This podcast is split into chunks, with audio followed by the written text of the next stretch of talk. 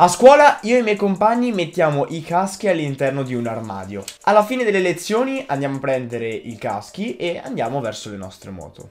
L'altro giorno però è successa una cosa assurda.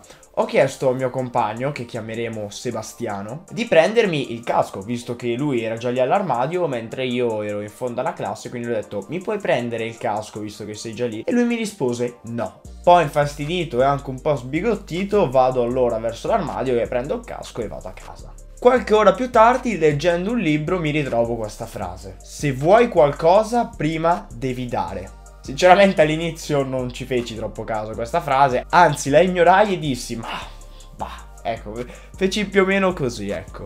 Tuttavia, il giorno dopo, il destino vuole che Sebastiano mi chiese: Mi puoi prendere il casco nell'armadio visto che sei già lì? E io gli risposi: No, così impari a non darmelo, riferito a quello che era successo il giorno prima. Qualche ora più tardi, continuando con la lettura del libro che stavo leggendo anche il giorno prima, mi trovo questa frase: Se le persone non ti sorridono, inizia a sorridere te.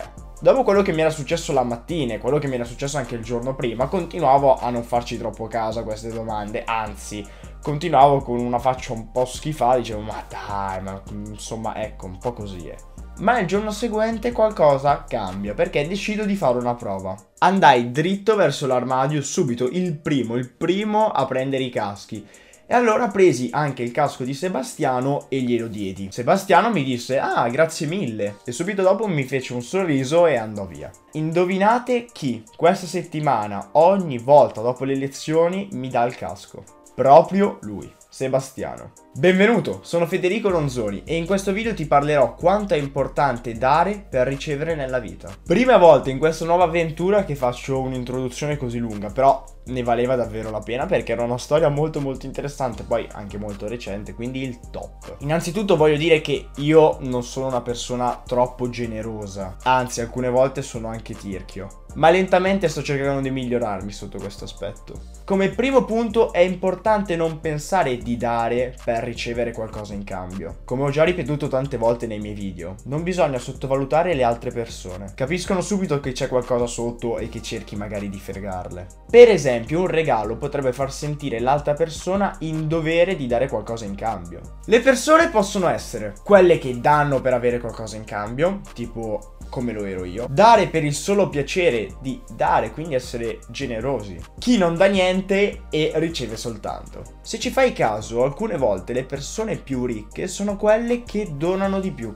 e sono anche più filantropi. Mi vengono in mente Bill Gates e Warren Buffett, che sono due dei più grandi filantropi degli uomini più ricchi al mondo, sono quelli che donano di più come uomini più ricchi. E per chi ci crede, questo potrebbe riferirsi alla legge dell'attrazione ovvero che loro distribuiscono grandi somme di denaro e l'universo ricambia la loro generosità con altro denaro. Se pensi di non avere abbastanza soldi da dare agli altri, ora sai perché ti trovi in questa situazione. Quando pensi di non avere abbastanza da dare, comincia a donare, comincia a dare. Quando ti senti a corto di qualcosa o senti la necessità di avere qualcosa, dai per primo quello che vuoi e sicuramente ti ritornerà. Vale soprattutto per l'amore, per un sorriso, per delle amicizie e anche per ovviamente il denaro. Esempio, ho freddo, ho tanta legna e ho un caminetto. Ma io aspetto a mettere questa legna perché dico fino a quando il caminetto non mi produrrà calore io non metto la legna. Però è ovviamente così continuerò ad avere freddo. Quindi cosa faccio? Metto la legna e avrò calore.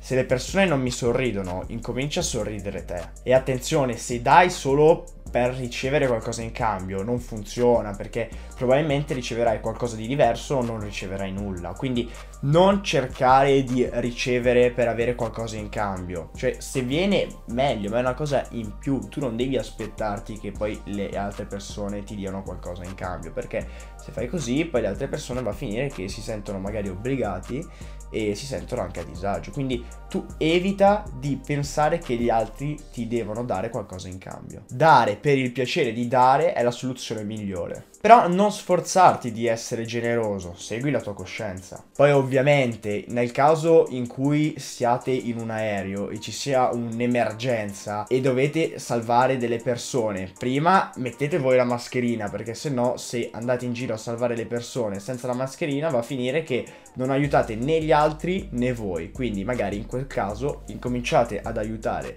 voi e poi incominciate ad aiutare gli altri. Quindi incomincia ad aiutarti e incomincia poi ad aiutare gli altri. Quando si parla di essere generosi in denaro non vuol dire regalare, buttare via i soldi. È ovvio che se uno ti viene a chiedere un prestito e tu conosci quella persona e sai che non ti ridarà mai i soldi, se tu sei felice di darglieli, bene.